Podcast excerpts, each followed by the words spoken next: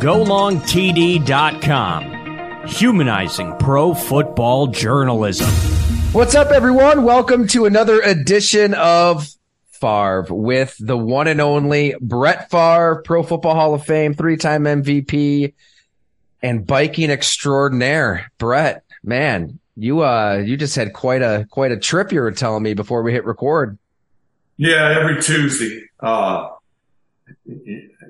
and for all you listening, I, I, told Tyler this before we started recording, but we were scheduled to do it 30 minutes before we're actually doing it today because I, I had a little bike issue. Me and two of my buddies, we try to bike 50 miles every Tuesday.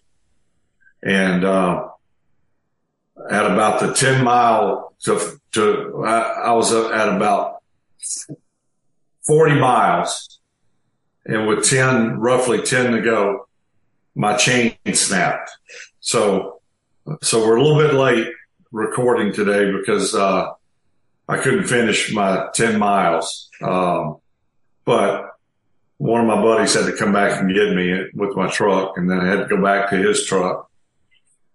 But, uh, yeah, I love biking. I, I never thought I, in fact, Deanna bought me my first bike while I was, I probably had about three or four years. I, I think I was in my last year in Green Bay.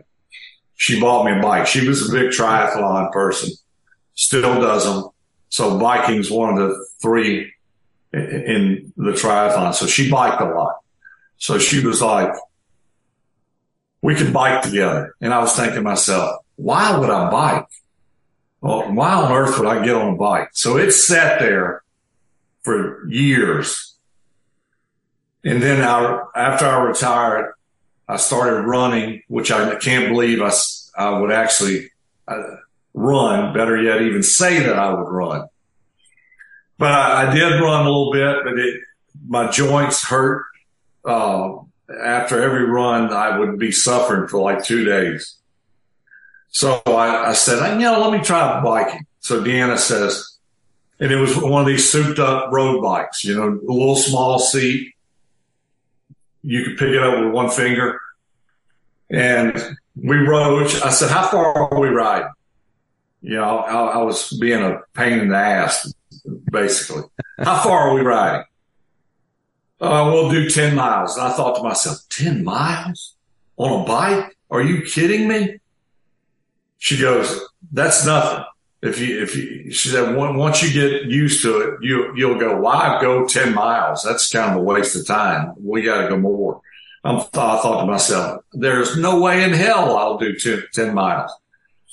And she said, I, you better wear biking shorts. I said, I am not wearing biking shorts. There's no way in hell you get me in biking shorts. She said, okay, suit yourself. So I went with like basketball shorts on.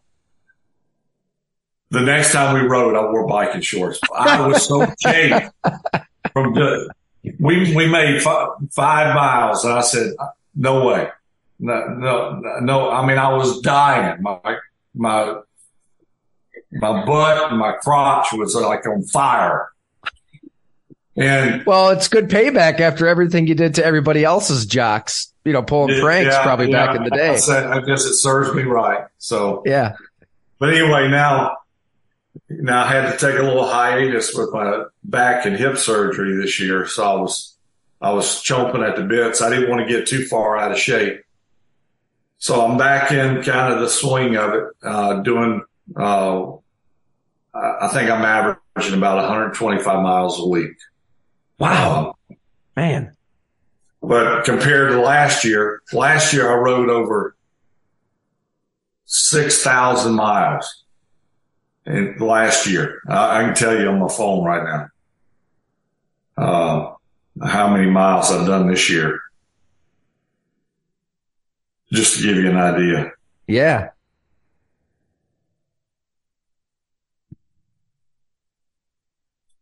Yeah, I can't imagine. That's 3,500.4. I've done this year. So I'm way behind compared to last year. I did almost 7,000 miles last year. So, so, when you, when you're, uh, when was it like a total wipeout today? Like, are you flying over the handlebars when that happens? No, no. I'm, we were okay. going up the hill. Those two guys are faster than me anyway. And not to mention, I'm, everything is back to somewhat normal, whatever that is. My body, my hip, I mean, my hip replacement, I, I, I have no problems with it. What I do have a problem with is numb, numbness in my right leg, and that's related to the back. Yeah. So, you know, I, I had compression on the nerve that he had, the doctor, my buddy had to relieve and, with the surgery. And he said, you may, and I had numbness prior to the surgery. That was one of the things that prompted the surgery. I had numbness and pain in my leg, right leg. Some back pain, but most of it was leg, but it was coming from the back. So he did a decompression surgery, relieving that nerve. The, the question is, how much damage and how long was, was the compression? Was it long enough to be permanent damage to that nerve? So I have probably a third of the use of my right leg as, as opposed to my left. So when I pedal, I'm, it feels like I'm using my right leg, but it's just kind of tagging along. You know, you got the clip in, so you clip to the pedals. So we're going up a hill. Those two guys are way in front of me and I stand up and, and when I stand up, I can get more use of my right leg. I can force the, the momentum down. This chain snaps, just snaps off the bike and I'm, I'm free spinning. Fortunately, I was able to unclip. We're on a uh, public road. I was yeah. able to unclip and not fall and get off the side of the road before a car came. So I had to wait for them to come back and pick me up with my truck. So, I didn't uh, think about that. I mean, yeah, you, you bikers just kind of take over the road, you know, when we're driving around. It's, uh, there could have been a car coming, tagging you, sending yeah, you spiraling. I mean, it, it, it, it, can be dangerous, but, uh, for the most part, people give you a, a huge leeway when they pass by some honk and some say, Hey, keep, keep it up. Some people say, get your ass off the road. But it is what Man. it is. Yeah, I think like when we uh, connected for that story back in 2014 at, at the Journal Sentinel, I remember you saying like that was a way to kind of keep that competitive itch going. I mean, you were training like a madman for for Ironman and just in just in general. I think. I mean, that's always the big unknown yeah, is where know, you, where are you going to find that competitive funny, itch when you're done. What's funny, Tyler, is I'm 54 and I feel like I have as much, if not more, competitive fire in me to train, but but different, different training. You know, I have no desire to really lift weights. I, I did that my whole life, and it got to a point where it was like work. Like I knew I had to lift, but I didn't. Uh, you know, it was work. And when when something when you when you look at something like work, like a grind, then it, then it becomes what you don't want it to become. And, uh, you want to enjoy it. You want to look forward to it. And I look forward to playing football my whole life. But the things that went along with it that, that, what, that you had to do to make you who you are became work and became, yeah. so I was I didn't know what retirement would bring. I, you know, I didn't know what that looked like because I never, never experienced that.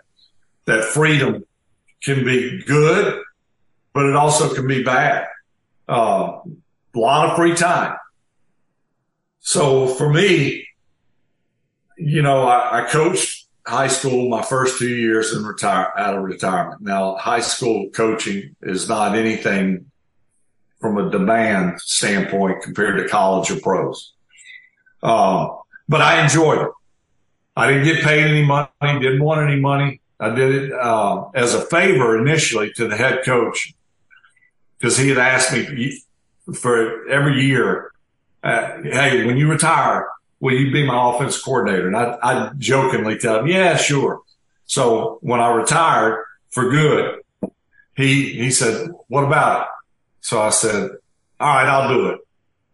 And I enjoyed it. it and it, it, it was a different type of competitive spirit. I, I, I couldn't control the game, good or bad. Yeah. I, you know, I, I couldn't play in, in, in the quarterbacks that I was coaching's place. I wanted to at times, but I, I, it was a different competitive fire and I enjoyed it. So when that, after we won the state championship my second year, I said, you know, I'm done. Uh, then I'm like, now what? So you're like you said, I, I started biking, I started running, I ran in some half marathons. Uh, I, it was a way to stay in shape, but also, you know, the thing about biking, you can ride in a big group like we have Saturday mornings and it could be anywhere from 30 to 50 riders of, of all caliber. I try to hang in with the first group and I can hang for a little bit and then I, I have to wave them by. Uh, yeah. You know, 200, 230 pounds on a bike is great going downhill.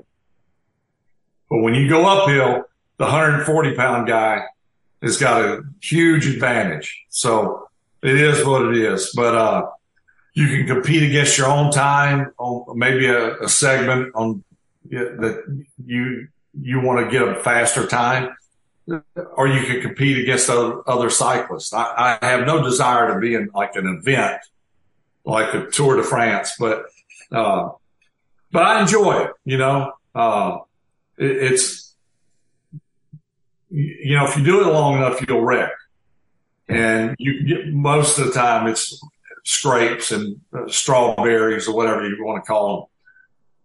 But the wear and tear is much less on the joints. So even when, when I, my back was really hurting, when I got on the bike and leaned forward, it, it relieved the pain, which it opened up the joints, if that makes sense. So, uh, that was, that was a good thing. But, uh, yeah, I can keep the competitive fire stay in relatively good shape. Uh, I mean, and I was telling you this earlier. I I did a uh, I, I, I just said I wouldn't do an event, but this was not really an, a race. It was uh, they have it every year in Colorado. It's called Triple Bypass. You go over three mountain passes. It's 110 miles, all in one day. And one of my buddies said, let's sign up for it. So we signed up for it. We started training. Two months before the event, those two backed out.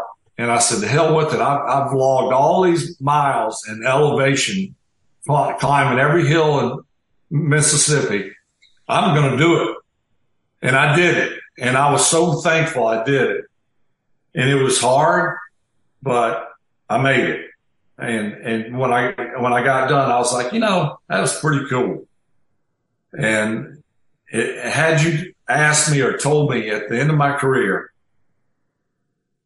I bet you do a 110 mile bike ride over three mountain passes. I'd have said, you're absolutely positively insane.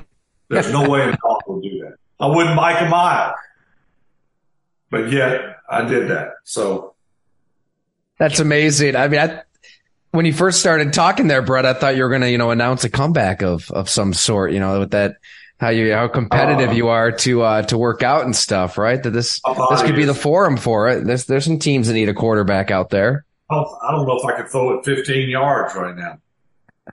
I'm so tight. And when is the last time you threw a football? You know, I don't know. Right really? Now. I don't know. I really don't. It, it's, it could have been a year ago, but I, I, off the top of my head, I don't remember. Now my, my middle grandson is, he's nine right now. He's, but I haven't thrown with him since the surgery, uh, back or hip.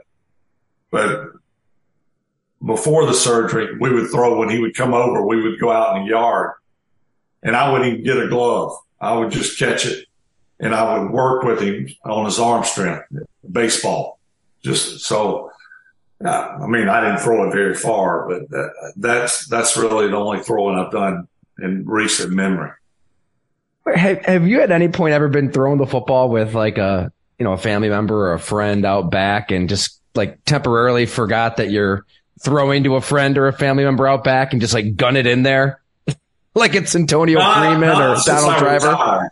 Uh, but, Yeah. but when I was when I was tr- training in the off season, getting ready for, and I look nowadays these guys have personal trainers, they have uh, their own quarterback coach, they have handlers. I had no one. I would throw. In fact, one year you'll get a kick out of this. One, I would really never throw routes per se, you know, like scheduled, uh, planned, uh, you know, one o'clock, everybody, we're, uh, we're going to throw at Southern Miss and I'm going to throw routes. I, I never did that. I would find someone who would throw with me. And really all I would do is have them back up and I would throw distance. I just wanted to get my arm back in shape. So it really was who was available. Maybe my brother came up and played golf and then we would throw after. him. But if he wasn't available, I'd try to find someone else if I was going to throw that day. So one, one year, and this was probably early in my career, my agent Bus was probably 60 at the time. Well, his good friend, who also was a good friend of mine, Leon, Leon Perry, who was also 60. I said, man, I got to find somebody to throw with. And they said, well, we'll, we'll catch for you. They, they couldn't throw it back, but uh, you know, I'd run up, up and they throw it as far as they could. So they got into a little pissing match. It was the damnedest thing. You had to be there. So Leon says, Bus, I'm going to run a route. I bet you can't guard me. So it turned into a fiasco. Those two were trying to run routes on each other. And Leon ended up pulling a hamstring, as you would imagine. And uh, those two didn't talk for a week. I mean, it, it turned into something totally different. All I wanted to do was get my arm in shape. That's great. That's Well- that was that was my off seasons. You know, I mean, I would throw, but you you may have been passing through town, and I may have said, "Hey, you got thirty minutes to catch for me." Yeah, I mean that's that's kind of how I, my routine. Yeah. I was just talking to Matt Hasselbeck uh, a couple weeks ago. He said, "Yeah, you know, like I kind of got all kinds of reps because Brett's back in Mississippi, even at OTAs and minicamp. So that that really wasn't a part of your routine either, right? Like you come up to training camp and it's like, oh hell, here we go. Yeah, early, early in camp, early in my career, hmm I, I went to, there were many camps, you know, and I would go to those. But when it got to a point where I'm not saying it wasn't important that you participated, but they were trying to see who give the younger guys or other guys reps at all positions to see what, I mean, Reggie, what, what use is Reggie at a mini camp? Really? Right, right. So, uh, if, if I was there at the latter part of my career, I wasn't participating. So most of the time I just did, did something at home. I'm trying to think of a segue here to get into uh, a meaty subject, Brett. I think at one point watching this Packers game uh, Sunday, I I texted you, man. I think they could use you, Brett. I think you got one more comeback in you. And then I, I continue to watch this game. It's like, well, their problems are much bigger than Jordan Love. Um, and I think anybody who's watched this team, this offense this season can see, wow, it's coaching, it's the youth. I mean, everywhere you look on the roster, you know, Jordan hasn't been great, but the circumstances are are, are hell for a first year starting quarterback. So we, we haven't really talked a lot about Green Bay and just where they are as a team. So that's probably what we should hear. I mean, they're two and five, four straight losses. They haven't scored 20 points in a game in five straight games. Pretty anemic offensively. Uh, what, what do you see when you watch the team that you really put on the map? You know, I think I'm more, I'm not, I'm not disappointed. I'm not mad. I'm not upset. I'm not, I'm not surprised. and I'm, I mean that with all due respect because I think it's been a long time, but my,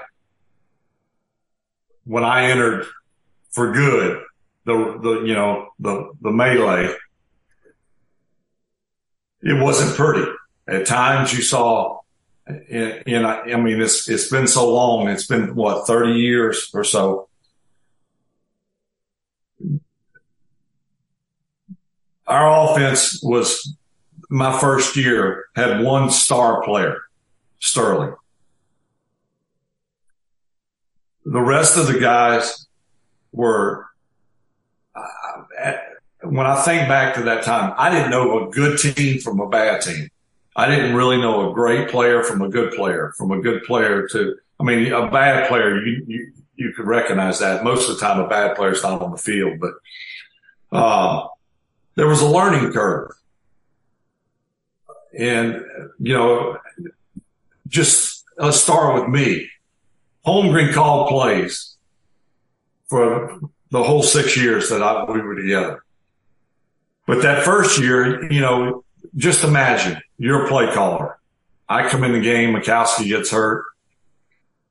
What, how, how on earth would you know what I like, what I feel comfortable with?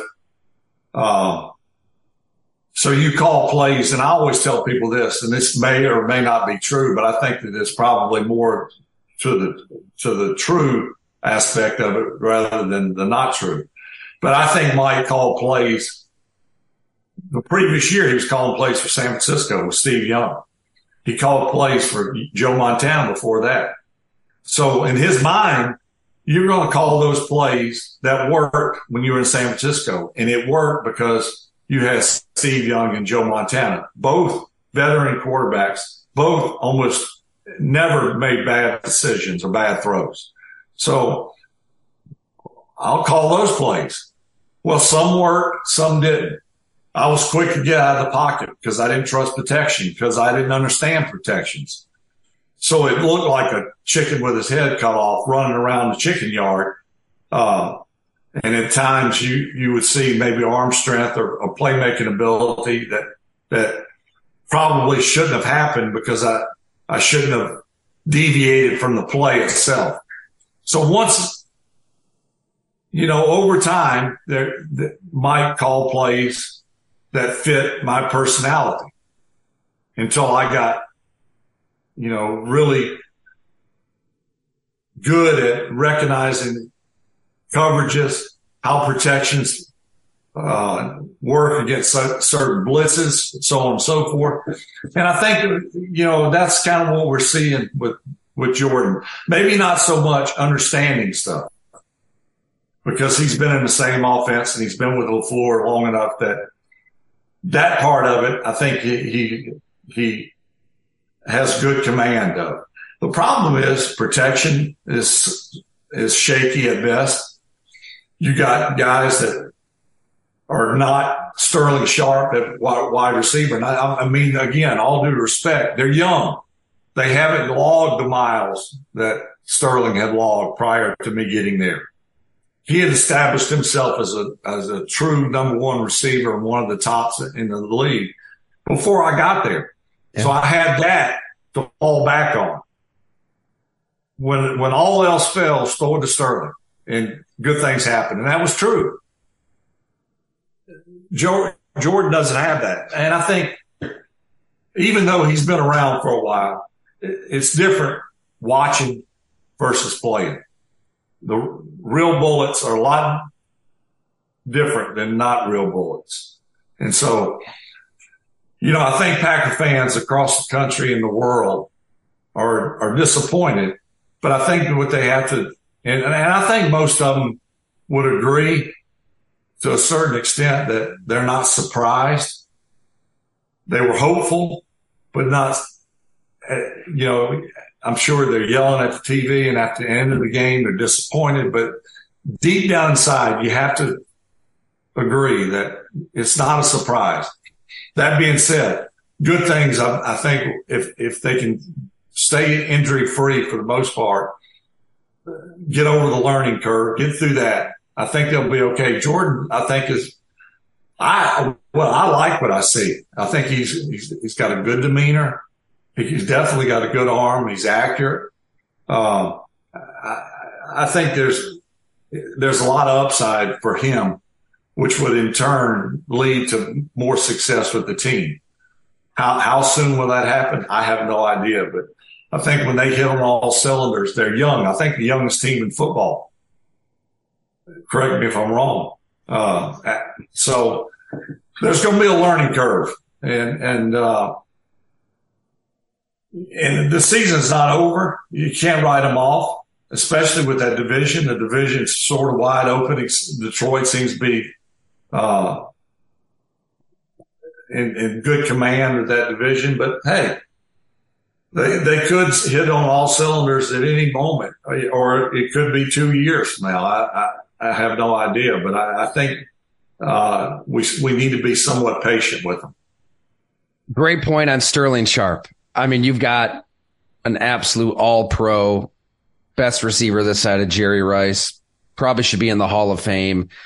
And the team that you handed, well, you didn't hand the team to Aaron Rodgers. We we went over all that in the first episode, but the roster that he inherited was within an, an, overtime of a Super Bowl, right? A throw of a Super yeah. Bowl. It was he loaded. loaded at receiver, loaded, and a and a good, solid, consistent offensive line. Big difference from what he took over than what Jordan has taken over. And again, no offense to the guys. I think they're young, they're talented, but they're young. They haven't established themselves yet as as Sterling had. So a lot of that's the Packers' own doing and, you know, all the dead money in Aaron Rodgers' contract. It's not like they could go out and pay up for veterans. Um, honestly, they should have traded him away a year earlier, maybe even two years earlier. Get your bounty of picks. That's a whole other conversation. But like this, this is the predicament they're in. It's a really, really young team. Just how difficult is it when there's just youth everywhere? Um, and, and you guys had a young team around Sterling when you took over as well. But when you you guys started signing some veterans and you turn a corner, I think that's probably a point of angst for a lot of fans right now. Is like we the, the Packers just need some veterans, just just some experience out there to fill in some gaps and function offensively at a higher rate. Yeah, on both sides of the ball, I think that there's there has been guys available, either draft or free agent or, or trade. Uh, but they really haven't pulled the trigger. And, and that's been the case for really a long time. Um, yeah, back to Ted. I mean, Gutekunst came up under Ted, Ted obviously, Ted, and Ted almost refused to go with a veteran uh, like Ron Wolf did with Frank Winters, Reggie White. Um, who else did he trade for? Uh, Sean Jones. Keith Jackson. Keith Jackson, yeah. Uh, you know, the middle of the season, you guys pick up Andre Rison when you're just Andre decimated at receiver. Mark Ingram. Uh, and every one of those guys that I said had a huge impact on our success. Uh, some during the Super Bowl, Andre Rison. We picked him up a few weeks before the Super Bowl catches one of my most famous passes in in my history in, in, the National Football League, and it happens to be in a Super Bowl. And he didn't know the offense; he knew just enough to get by. But again, a veteran guy who's been there and done that. Not all of them pan out, but uh, the Packers have just refused to go in that direction, whatever reason. I mean, there's draft and develop sounds great in theory, right? Draft players developing, they come up within your system, but man, it has blind spots, doesn't it? Because you get out there on a Sunday and the bullets are flying. I mean, if you've got rookies and first and second year guys out there, their eyes can get wide and it's, it's just different, you know. Yeah. The good thing about having a bunch of young guys is they're eager. They're, they're gung ho. The, the, and that's, that's good where a 15 year veteran's like, Hey, shut the hell up. I'll worry about the game when the game is when we kick it off. You know, don't play the game before you play it. you know, but that's a young kid. I mean, uh, I, I ready to go, but cool, calm, and collective a lot of times wins out. Uh, kind of knowing the ropes, have been been through it, been there, done that. Uh, maybe not as fast as you once were, maybe not as strong as you once were, but you're a lot smarter.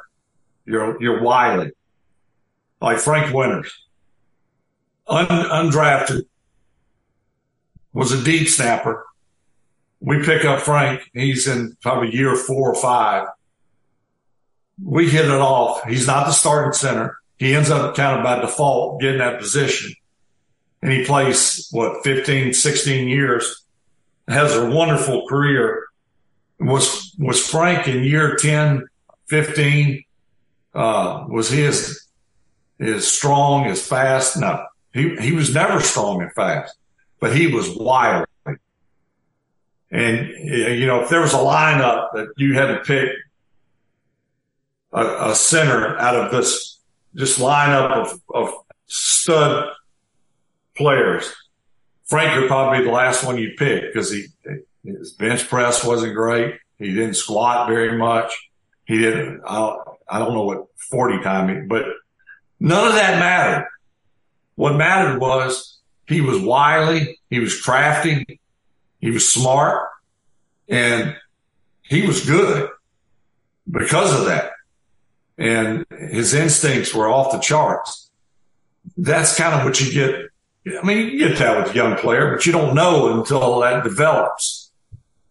So picking one of these guys up off the street or from another team can be a gamble, much like a, a draft pick.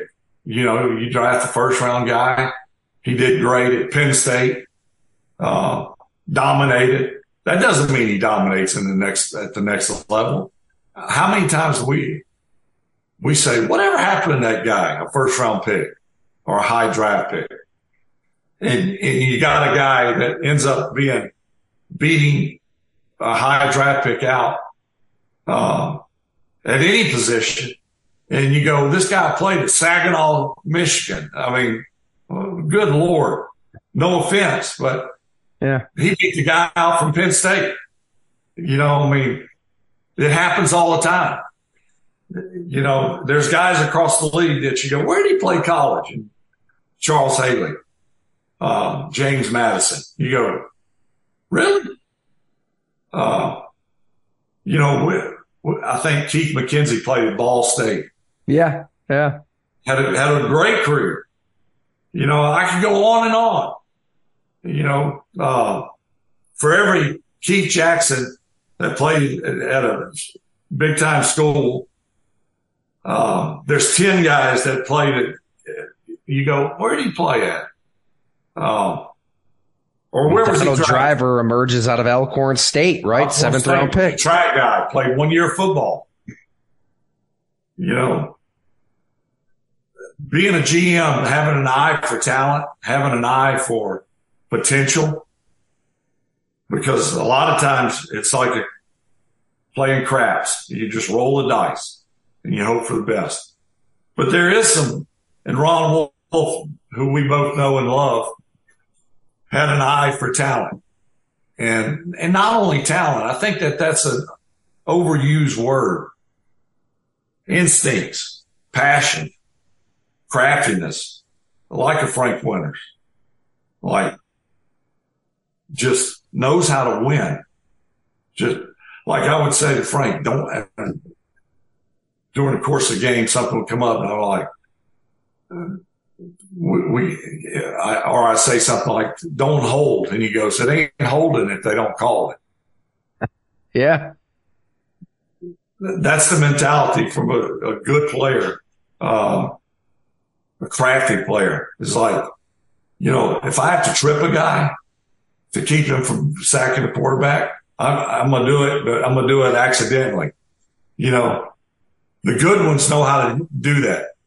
And, and, and, that, and that's what right now Green Bay lacks. Yeah. Uh, even those receivers, I mean, you, you've got a veteran out there, especially one that maybe you've got some baked in reps with, you're going to see the same thing.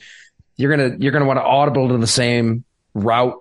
Maybe you don't even have to say it out loud. Maybe you don't even have to signal. You just do it. I mean, and these receivers are working with Jordan Love for the first time out there, but I mean, you make a great point on just the need for veterans and the craftiness. Ted Thompson, God rest his soul. I mean, he was Mr. Draft and Develop. I, those were some really good teams, but they always were. Let's just, you know, one move away, maybe yeah. one or two veterans missing away. Something. Missing something. Yeah, there was always something missing that couldn't get them over the hump. Won a lot of games, had a lot of success. Um, but yeah, you know, I think like Ron Wolf is so underappreciated, even though he's in the Hall of Fame the year we won the Super Bowl, man, we were a potluck of players. We lost so many players at different times in that, that, that year.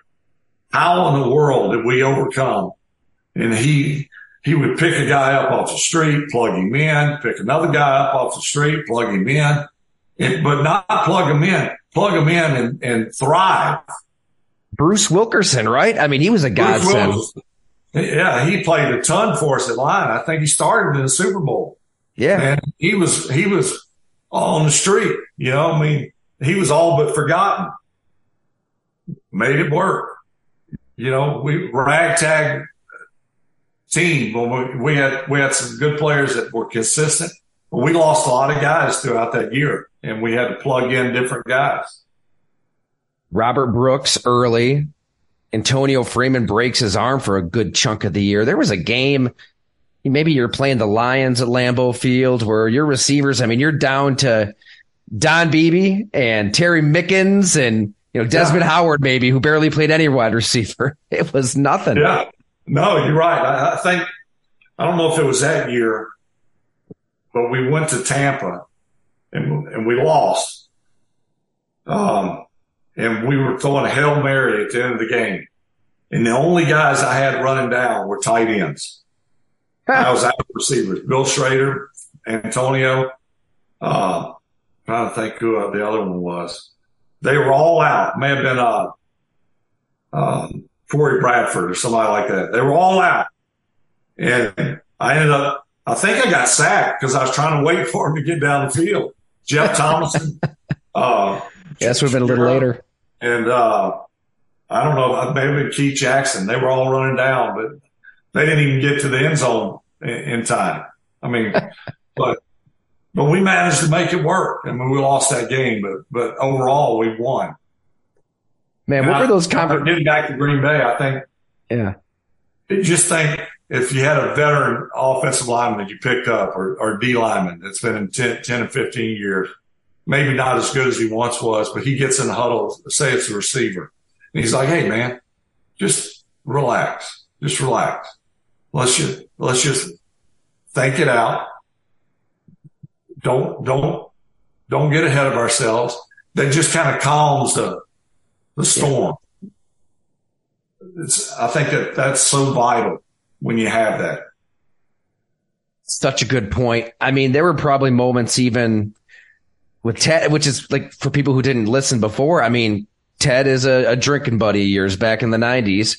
So then he comes back. He's GM right? He fires Mike Sherman, your head coach.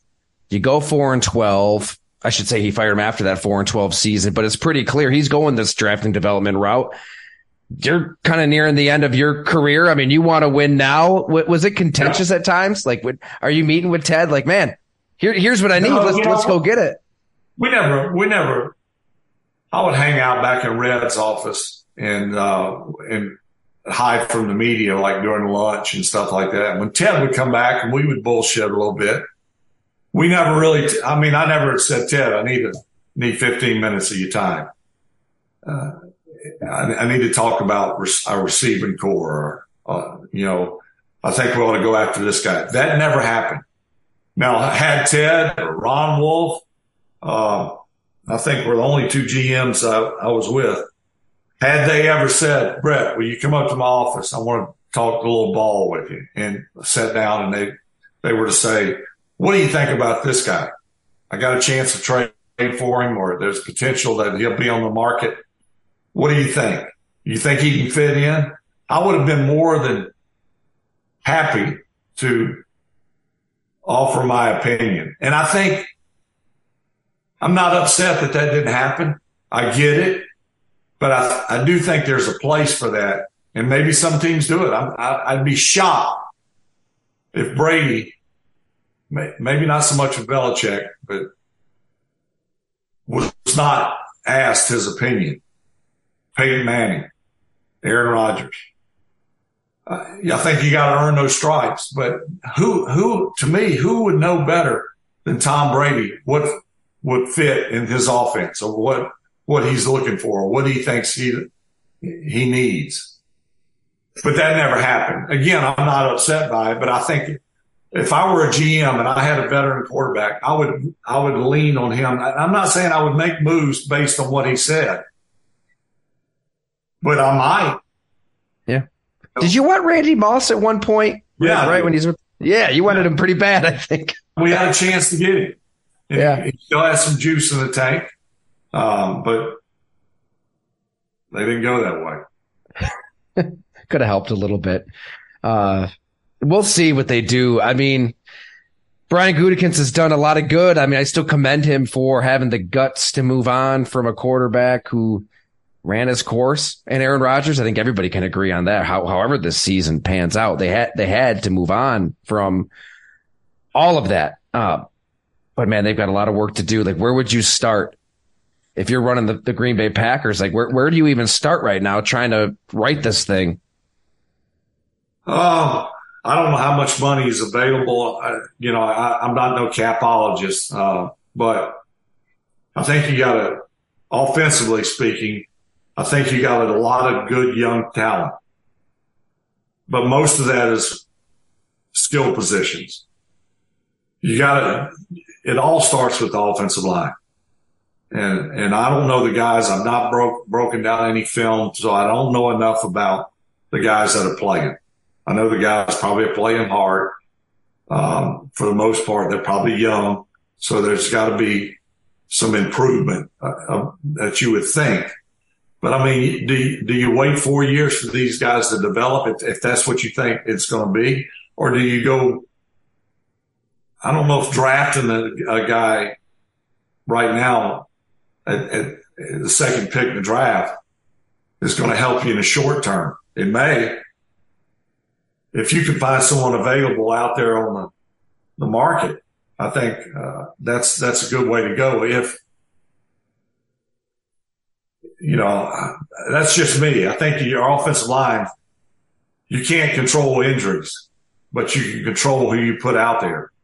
Uh, and I think if you got great protection and you can run the ball when you want to, I'm not saying you have to run the ball, but if you can run the ball effective, then the play action game and the protection should be a lot better. If they're concerned about run and you got a good offensive line that protects well enough that you got good, young, talented receivers, and I think they do, you got a chance. You got a chance. Uh, and I don't, I, you know, I, I have, again, I haven't watched enough with the where where I could critique. But I think the defense overall has played okay. Offensively, they struggle to score points when they need to. And uh, you're just trying to figure out if Jordan Love is your guy too. You've got ten games, right? That the circumstances are pretty brutal around him. I get it. But I was just chatting with Kurt Warner, a brief teammate of yours, right back in a training camp, and he said, "Look, at the, the, the game plan, uh, the talent around him. He's, got a lot of stuff going around around him when you're Jordan Love, but you still want to see an element of of special at some point. And maybe we haven't really seen that yet. That would be my one concern is that everything.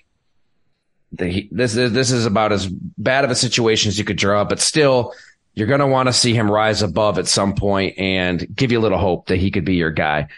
Yeah, yeah. I mean, there there's an element of razzle dazzle that all the great ones, whether you're a mobile quarterback or not. The, the non-mobile quarterbacks make a throw in the pocket that you go, shit, that's why we got the guy. I mean, yeah. he's got the guy that is mobile like myself makes the throw in Detroit in the playoff game where I totally blew. I, I, I thought Sterling was on the other side. Uh, I called a play. It was it was two minute drill. We're in the playoffs at D- Detroit, and I'm calling plays. I call the wrong play based on what they were co- running defensively. They were running cover two. I call square outs. Square outs or out routes are terrible against cover two, but they convert to a go. Well, I think Sterling's on the other side. You know, I'm young. I'm, I'm calling plays that that just popped in my head, not because they were the best play at that time. So the razzle dazzle part came out. I rolled to the left, looked for Sterling. Lo and behold, he's not there. I said, well, he must be on the other side. I turn and look, throw one. I mean, an impossible throw. Make the throw. He makes the catch. We win the game.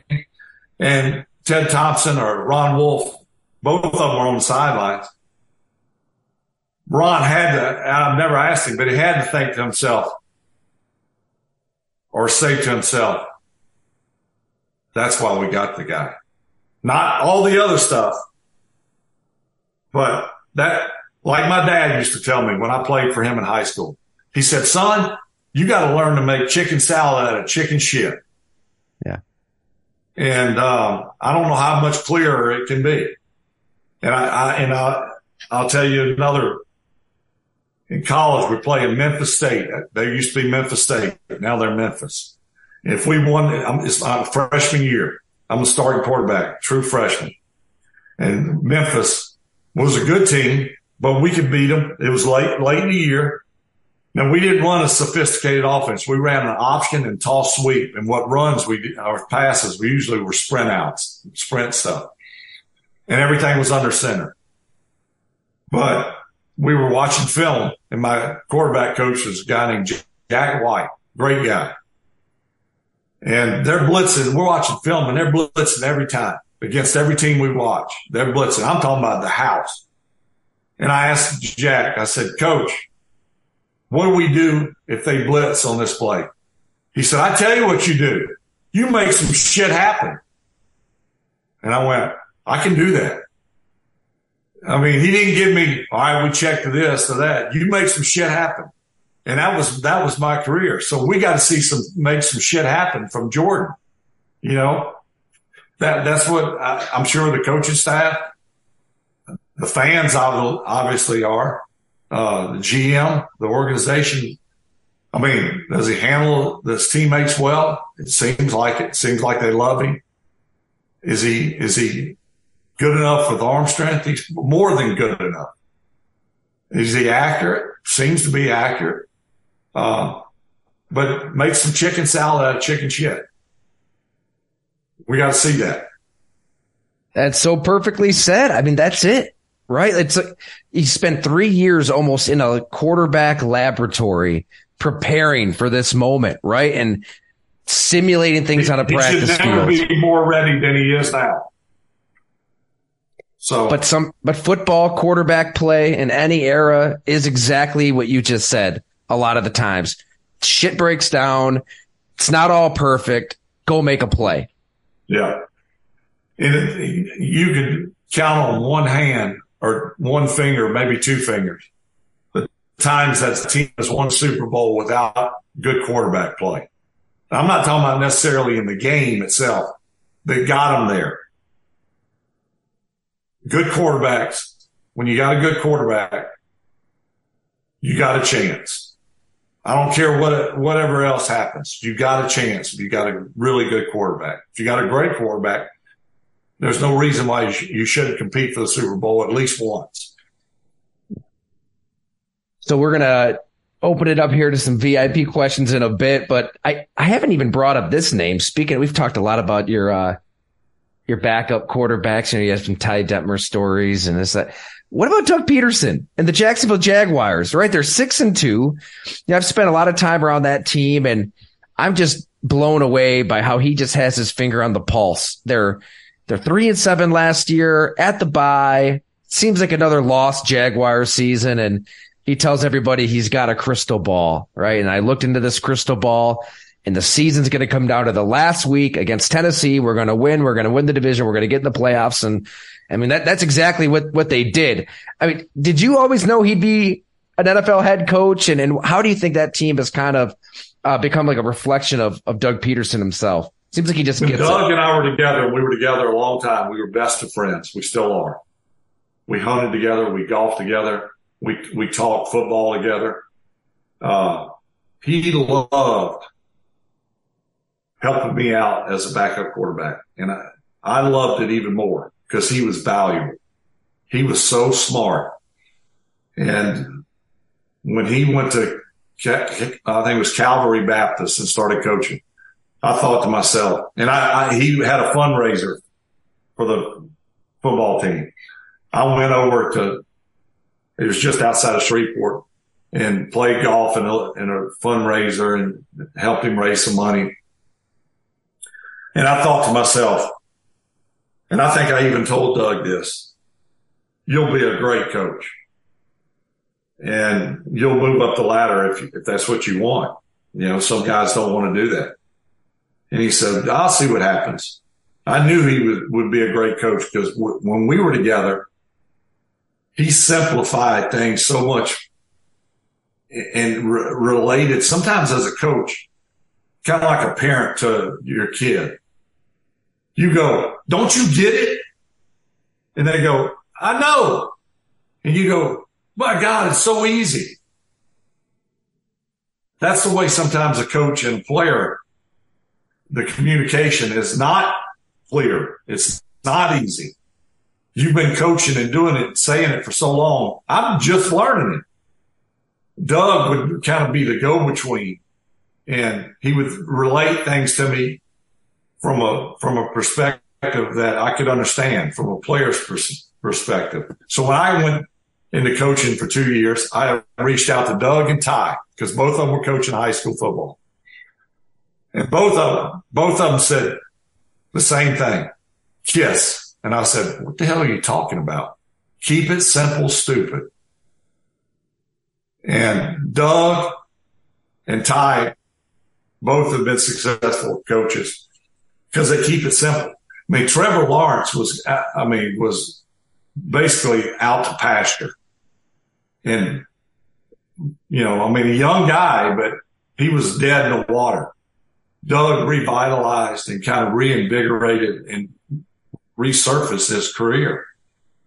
But I guarantee you, he simplified things so much. Sometimes football can get so complicated, not because it is, but because the people make it so complicated. Mm-hmm. And you, you f- fail to forget that the guys that are playing are all different IQs, all different walks of life and trying to get them all to understand what you're trying to do is nothing short of amazing when you get it to, to work. Doug has that ability. So I'm not surprised. And they, and, and he's likable. Yeah. As a head coach, I, I remember Holmgren, one, one of the first meetings, maybe the first team meeting ever. There's like 90, 100 guys that no one had been cut yet. And Holmgren said, I'm not your friend. I'm your coach. I'll say hello. Don't, I'm not your friend.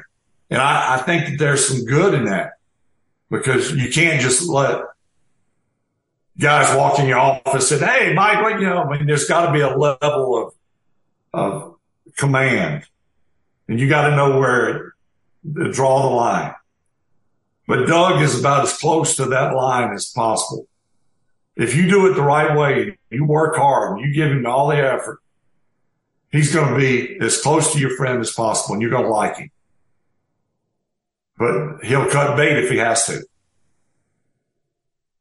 Which it applies to these moments that we've, that we see. I mean, that very next game after that crystal ball talk, it's the Baltimore Ravens game on the line, basically the season on the line, and they go for two.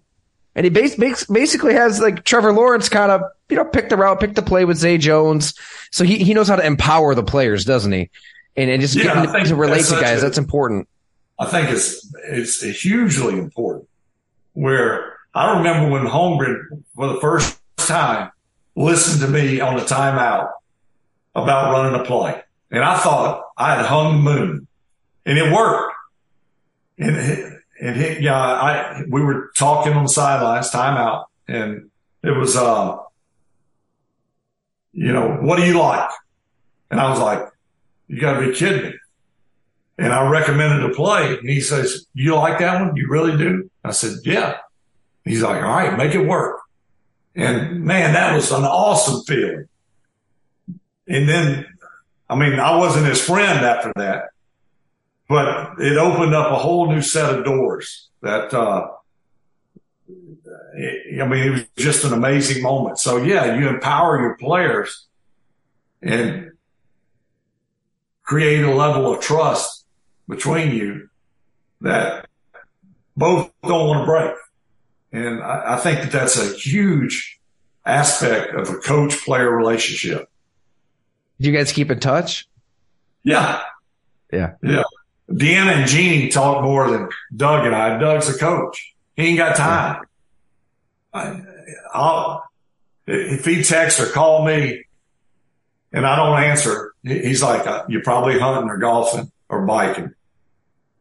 If I text and call him and he doesn't answer, he's probably in a staff meeting and that could be till one o'clock in the morning. And I told him I'm out. No way. am I might have in a staff meeting. If I'm a head coach, my ass is going home early. well, Brett, we have a, uh, a VIP here on the call who's an all time Brett Favre connoisseur fan. Trigby Olson, what's going on, brother? Good to see you on here. It's good to be on here, Ty. I was just thinking, I need to I need to take a picture and text all my buddies back home in Wisconsin because they aren't going to believe this. The uh, the uh, I'll, I'll give you some Twitter love too to try and get some more subscribers. But uh, Brett, it's great to meet you. Actually, you were in the governor of Wisconsin's office once when the ride was starting, when Tommy Thompson was governor, and all of us on his staff ended up we were in we were in awe that you were in the room and you were the same age as all of us, which didn't really seem to be. It was it was hard for me to believe, right? Like this yeah. is God. But I want to ask you about something because I've been dying since it happened. Do you remember a preseason game at Camp Randall against the Rams where you kind of rolled out? It was after the season where you threw all the picks and you chucked it basically into the stands over yeah. Holmgren's head and you got a standing ovation from like yeah, 70,000 people. Do you remember that? Yeah, oh, yeah. I was at that game and I always wondered, I wonder what's going through Favre's head that he's getting a standing ovation for chucking it into the stands. And we're, did you throw it into the stands because you were basically giving Holmgren the one finger salute? yeah. Yeah. Uh, I remember that pretty vividly. Uh, I, I think my my the thought I was having when I threw it in the stands and I got the I mean it was like we'd won the Super Bowl. I, yeah, it was. I, I think inside I, I chuckled. I, I, you know, like I must. I, I think the thought in my mind was I must have really needed to start throwing the ball away, right. which is an understatement. You know, Mm-hmm. And I'll, I'll, go back to my in college because I had the same problem in college. I thought I, every play I could throw a touchdown. Right. And my my quarterback coach Jack White, his wife's name, and I I remember this for the rest of my life was Molly White was his wife. And there came a point that we're in meetings and he says, Brett, do me a favor. Throw it to Molly, my wife in the stands. It's okay just throw the ball to Molly White. So that became the mantra in practice. Throw it to Molly. Throw it to Molly. Throw it to Molly. It, I, I, I, heeded his advice for a while in college, but when I got to the pros, again, I, I fell back to every play's a touchdown. And that was hard to break.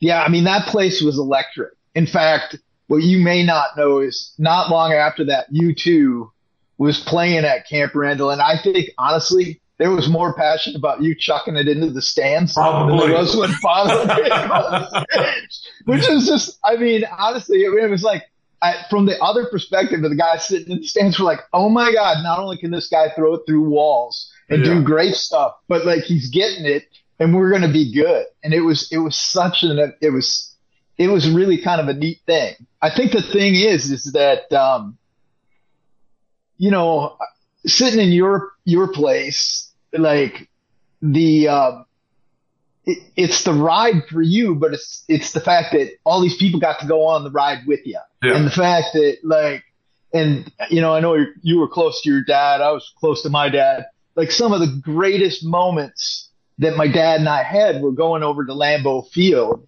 and and having that chance, and I think that's kind of the cool thing about what football in any really competitive endeavor gives people is a chance to go on a ride, right? Yeah. It's, and nothing's predetermined, which is really, it's neat. really cool because I felt the same way. I felt like, of course, I didn't know this when I was traded to Green Bay, but it was a perfect fit. Again, I didn't know that. I related to the fans. The fans related to me. Did, did I upset the fans at time? Of course, because I was upset. But it was like this. It was it was like a father son, you know, uh, union the whole 16 years. And, uh, Right. as, as each year progressed, I felt more and more like I was at home. We laughed together. We cheered together. We, we grinded together and, and we, we cried and we were upset and we were pissed off together. We were all that together, but there was no doubt that we were together. I think too, you know, it's, it's, it's, it's neat to think about like your, I've been in the part of Mississippi where you grew up once, work for some work stuff. And, and I was actually thinking about you in the sense that like you came to Green Bay. We, I grew up in River Falls, which is across the state, right in Wisconsin. We're the same age.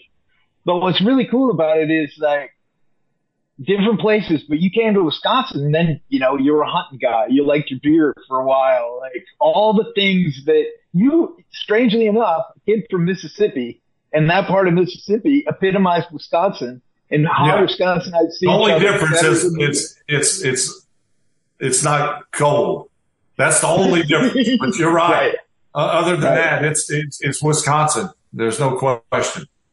Speaking of cold, how cold were you? So, you know, the Packers hadn't made the playoffs in forever, and you got us into the playoffs and played Detroit, right? Do you remember how cold it was that day? That first playoff game at Lambeau Field in Detroit. Not the one where you past it. Oh, That's. That's the game that Barry Sanders had zero yards negative. yeah, yeah. Yeah, it was Yeah. cold. That's kind of a forgotten cold game. Everyone wants to talk about the Carolina championship game. It wasn't. That wasn't as cold as it was against Detroit. You're right. That was pretty damn cold. It was really cold. I think the thing is, so I grew up playing ice hockey and I still play a little bit of old men's ice hockey. And Tyler and I like to go back and forth about the Sabres because Tyler's cursed on that account. But, uh, the, uh, the thing about it is like I've found as I've gotten older, g- getting hit in a cold arena, right? Like your body has a harder time with that. And I always wondered about that too with you. Like as you age and having to play in the cold, your bones just rattle a little bit more on the cold getting hit. Like I don't know how you did that at a professional level at 40 years old in the cold, let alone. I didn't do it as well. to be honest, um, I still love the cold. Uh, you know, I hate the heat, and I'm in the wrong place for it. I hate it. Really? But uh, I'd, I'd love it if it would be 30 degrees here for half the year. I mean, but it's not. Uh, but uh, yeah, you know, the older I got, the tougher it, it became. And I, the the to me, the coldest game I ever played in. I don't know if it was officially the coldest game I ever played in. Was my last year as a Packer at Soldier Field. We got shellacked. We were 13 and two going into the game. They were two and 13 we were playoff bound and we ended up losing the championship. But we played there the day before Christmas at Soldier Field, and it's still it's the coldest game in Soldier Field history, which is saying a lot. It was so damn cold. All I cared about from start starting the game was I didn't care who. I mean, I, I cared who won and lost. Don't get me wrong, but there was a level that I really didn't care. I was like, just get this damn game over with. I mean, I, everything I did was hurting. Uh, but that was the coldest game. And, and, we played like we were two and 13 and they played like they were 13 and two for whatever reason. That NFC championship game was pretty dang cold too. I mean, you had to yeah, have some of those feelings from the, from the Soldier Field. I remember going out for pregame, which was a joke and there was shit flying everywhere. Pop, popcorn, cans, bottles, paper, people. I mean, the wind was whipping like 60, 70 miles per hour. I think I completed like three passes. I think when that, when that field goal went through in that, in that playoff game against the Giants, that's the coldest I've ever been in my life. Yeah, that was cold. You. I was really, was cold. I went from, I went from being pretty warm and feeling good to, to not feeling as good and awfully cold. Yeah, that's what are your buddies that you came up with? What did they say when you got traded to Green Bay about the cold? They were like, "Oh shit, we got." They were like, "Oh shit, we got to buy some new uh, warm, warm or cold weather gear." They were like loading up at Bass Pro Shops and Cabela's. I said, "You're not coming to a game early. If you come, you're coming your ass and sitting outside in December." And they did. They they they drank a lot more beer. They said. I bet they did. It made them warm up, and the next day they had tips of their fingers were dead. hey, I gotta yeah, let my dog out real quick. That's the days in the early days of of uh, before 9-11, people used to bring the flask and pass blueberry brandy down the aisle, and it didn't matter whether you were drinking age or not. You could take a tip off it after 9-11, they started patting everybody down and that stopped. So, so Trigby, you, yeah. you were at that NFC championship game then, you said. Mm-hmm. I was also at the block punt game, which my, I, so I'm, I, and this is my, uh, my older daughter who's 14 and I know you're a girl dad too. So we've been traveling to every NFL stadium and I was trying to think when would be a good time to take her to Lambeau and that game against San Francisco we went and, uh, you know, they lost on the block punt. We go walking out of there and it was cold walking out of there. And, and my 14 year old says, dad, I can't believe we lost on an effing block punt. And then she's like, is it okay that I use that word? Are you mad? And I said, no, honey, you explained that perfectly. you said to her, fucking hey. I should have. I should have.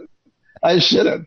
That's, you know, like, what, how do you feel about uh, and, and I, I, would love to hear you talk a little bit because it's personal side, like how how you felt about sharing the ride with with daughters and uh, oh, it was all awesome. The, all the, all the Green Bay was with that, like growing up there, and it was probably yeah. different than what you grew both up. Both girls, yeah, both girls went to uh, all the way through elementary and started their both girls were started their first first day of school was in Green Bay.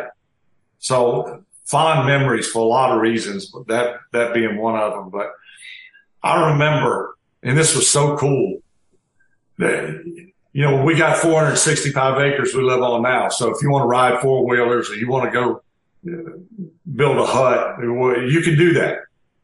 We, I couldn't do that in Green Bay. So what, what I would do is I said, y'all want to go to the stadium?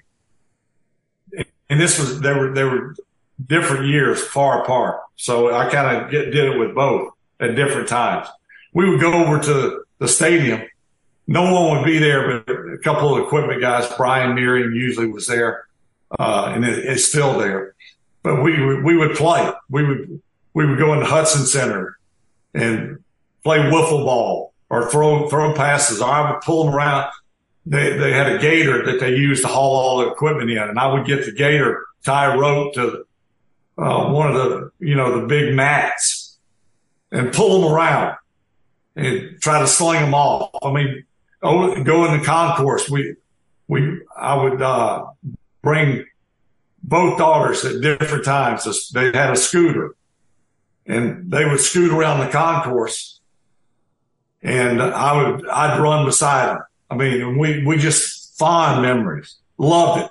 Like I'd come home from practice and each daughter would say, Dad, can we go to the stadium? I'm like, heck yeah, let's go.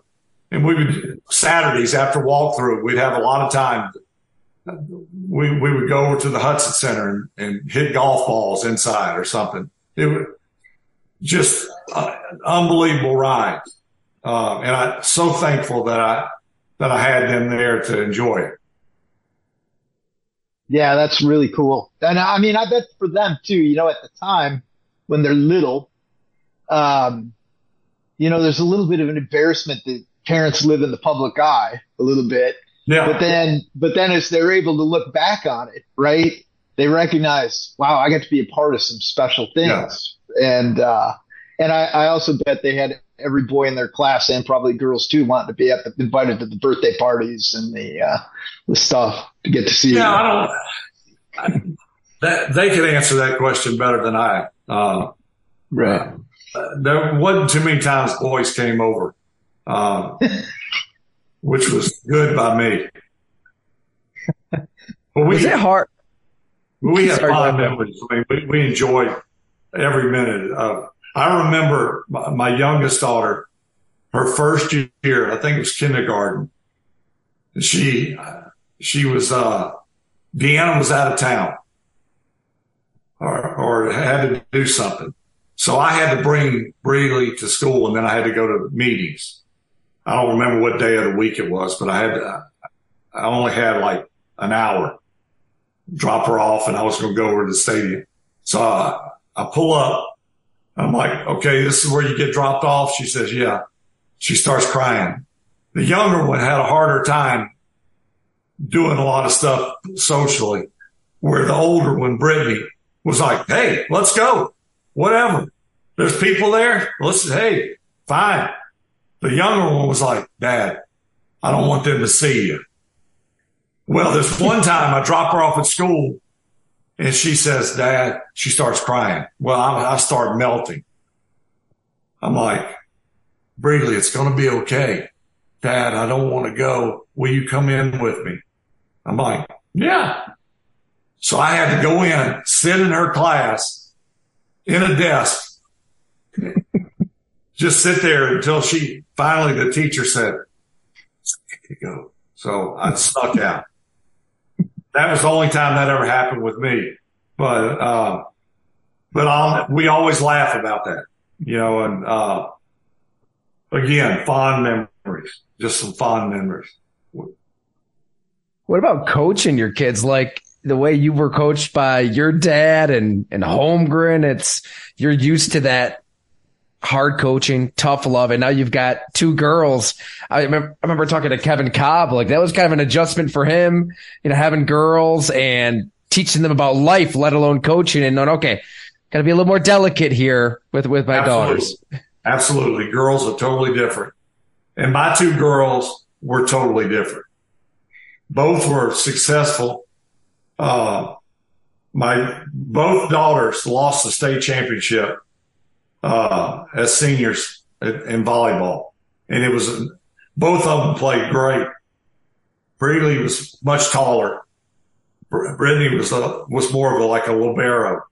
Uh, she was scrappy. She's all over the floor. Not not much for uh, spikes or or as they call them now, kills where Breeley was more of the hammer. But I wasn't as tough on them as it, had I had a son. You know, I think the way I coached the, the two years in high school football would have been how I would have coached my son. I'd have been tough, but, but real.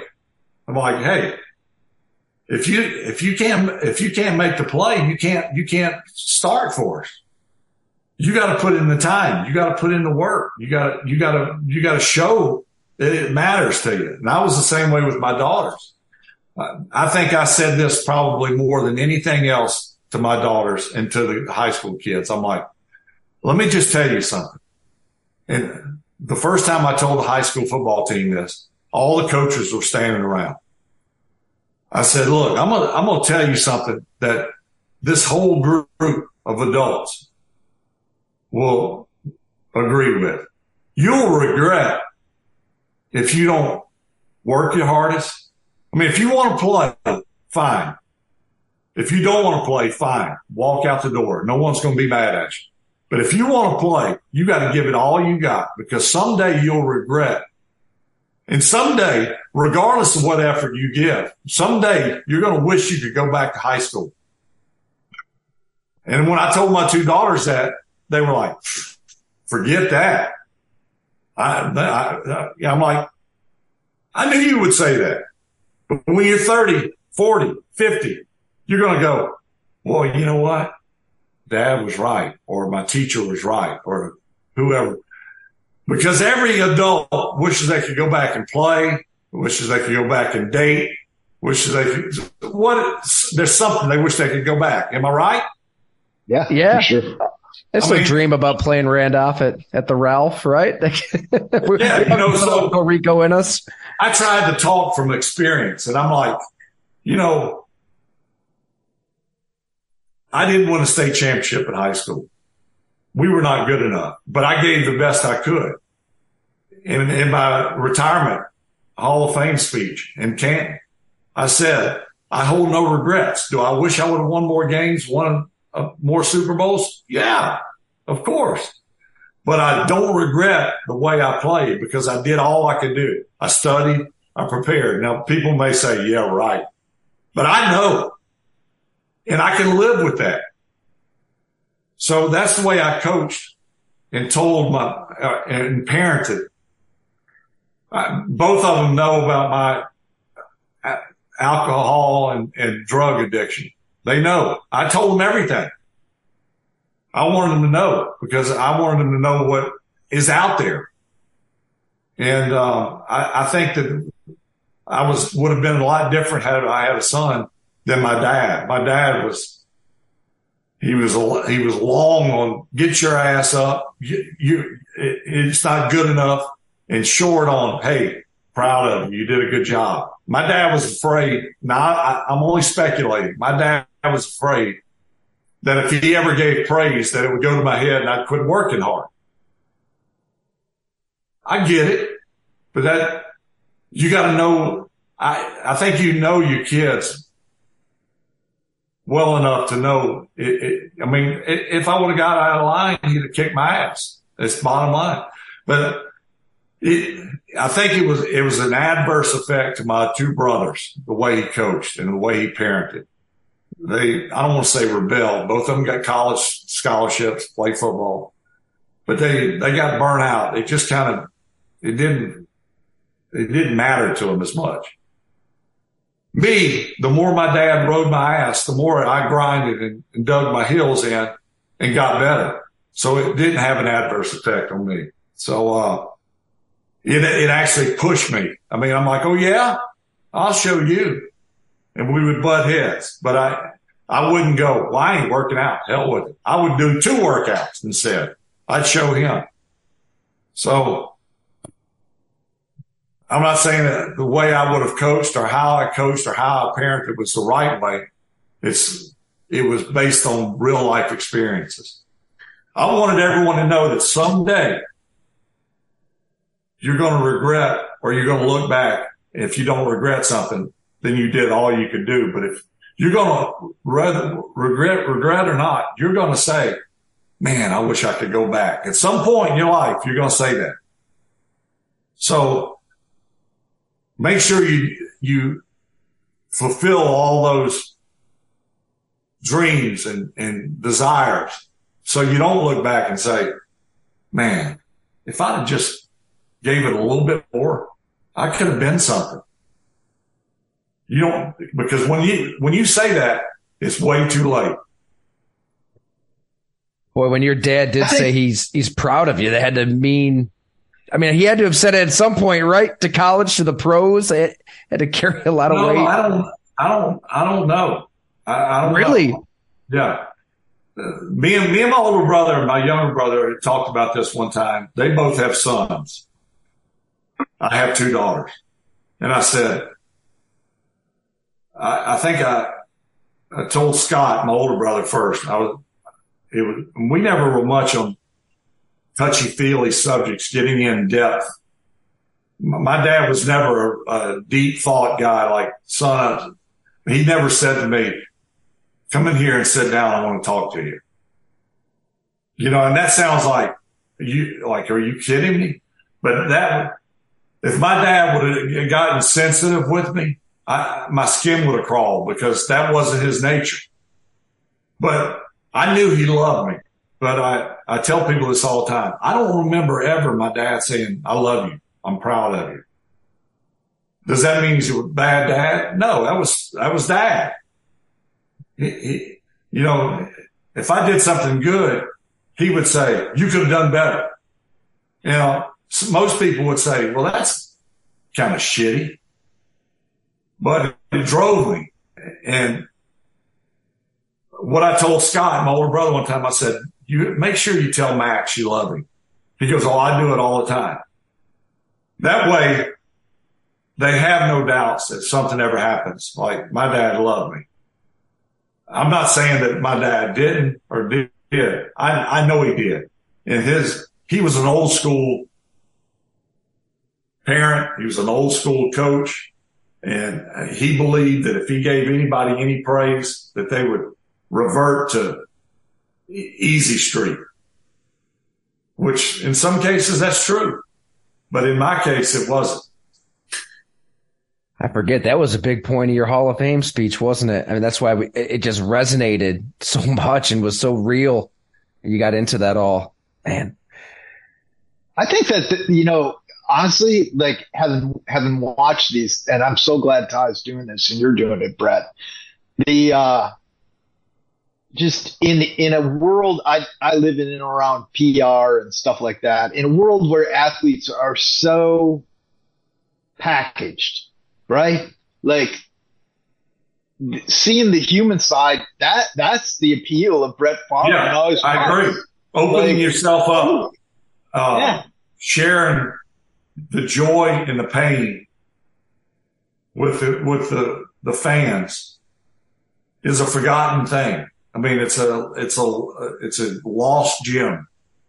Uh, not that you want to spill your guts out there, everyone, but you know, I played that way. And so my life was that way. You know, when Deanna was diagnosed with breast cancer, I mean, I thought the world was coming to an end, but I still had to play. And it was like the fans were like, we got you back. And they cried with me. They laugh with me. I, I sensed that. I knew it. And there's no, no shame in, in opening yourself up. And I, I think that that's a lost gem in this world in, of sports these days. I think it goes way beyond sports. Yeah. Uh, I mean, I, I just think, I think it's such a valuable life piece.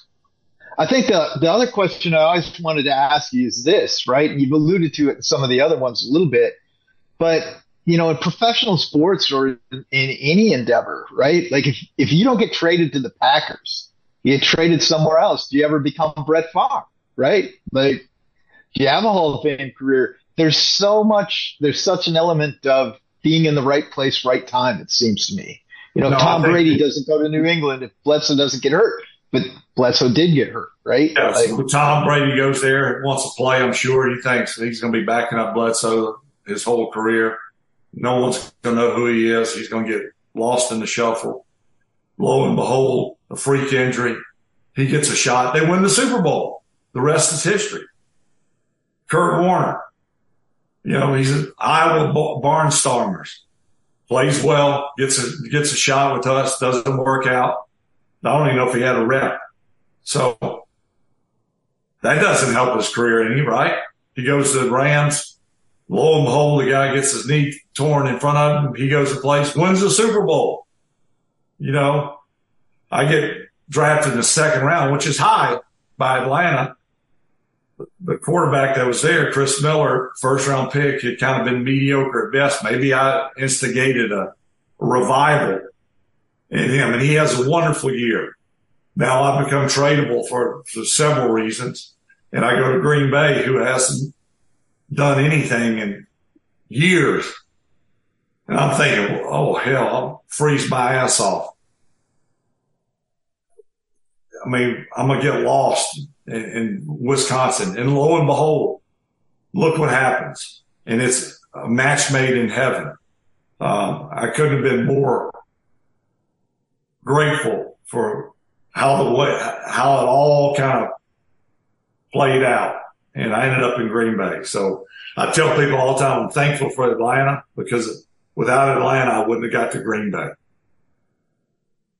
I I saw this video once as a documentary on the 1980 U.S. Olympic team, and Mike Eruzione says that puck goes three inches to the left, and I I'm not. No one ever knows who I am, and there is no miracle. you know, like it is strange how that there there's a whole lot right place, right time too. And and, the moment, I think, is the is the final element of it. Is how many guys get a chance to play, and it happens uh, all the time, and you don't even know it because you're just watching a game, whether it be baseball or football or uh, you name it. And you get an opportunity to play and you choke. Maybe you get another one. Maybe that was your only chance. Maybe you didn't know that. Maybe you didn't know it was your last chance and you didn't seize the moment. Like some, some guys actually don't realize that they're on thin ice. I mean, they're, they're skating around like they're on solid, solid ground, solid ice, but they're really skating on thin ice and they don't seize the moment. So I think that that's an element to it as well. Brett. Well, this is, I don't have any questions, but more, but this has been so much fun. Yeah, I, I enjoyed it. I love talking. Somewhere my, my mom, my mom passed away just recently and my dad, they're looking down on this and smiling. And this is one of those moments where, man, I wish I could share this with them because you gave all of us, and I, I bet I speak for everyone who watches this. You gave us such a great ride, and it's so great to get to see somebody aging into into middle age with the rest of us who's doing it well, so well. You know what? I I say this when I hear people say this that similar statement well, you know, like I don't, it's not as much fun to watch football anymore since you, you know, when I hear stuff like that, that's more important than MVPs, touchdown passes, statistics. You know, I, there was a time in my career where statistics were important, but then as I get further and further removed from the game, it's not important. What's important is hearing, man, your passion for the game, your enthusiasm. I don't see that anymore. Uh, you know, I, I, don't watch games and, and appreciate it as much as I did when you were playing. Those are the, the things that really I value more than anything. So thank you very much for that. Thank you. My pleasure. Man, that thanks so much, Brett Trigby. That was that was awesome. Brett for hanging out this long after his bike spill. Not not a total spill, but hopefully no, you uh, can get back on that bike. The, my guy just texted me and said your bike's ready at the bike shop. So perfect. Good timing. Awesome. Well, thank thank you so much, and uh, hey, yeah. we'll do it again here soon. Yeah. Thank you. Good talking with you. Yep. You too.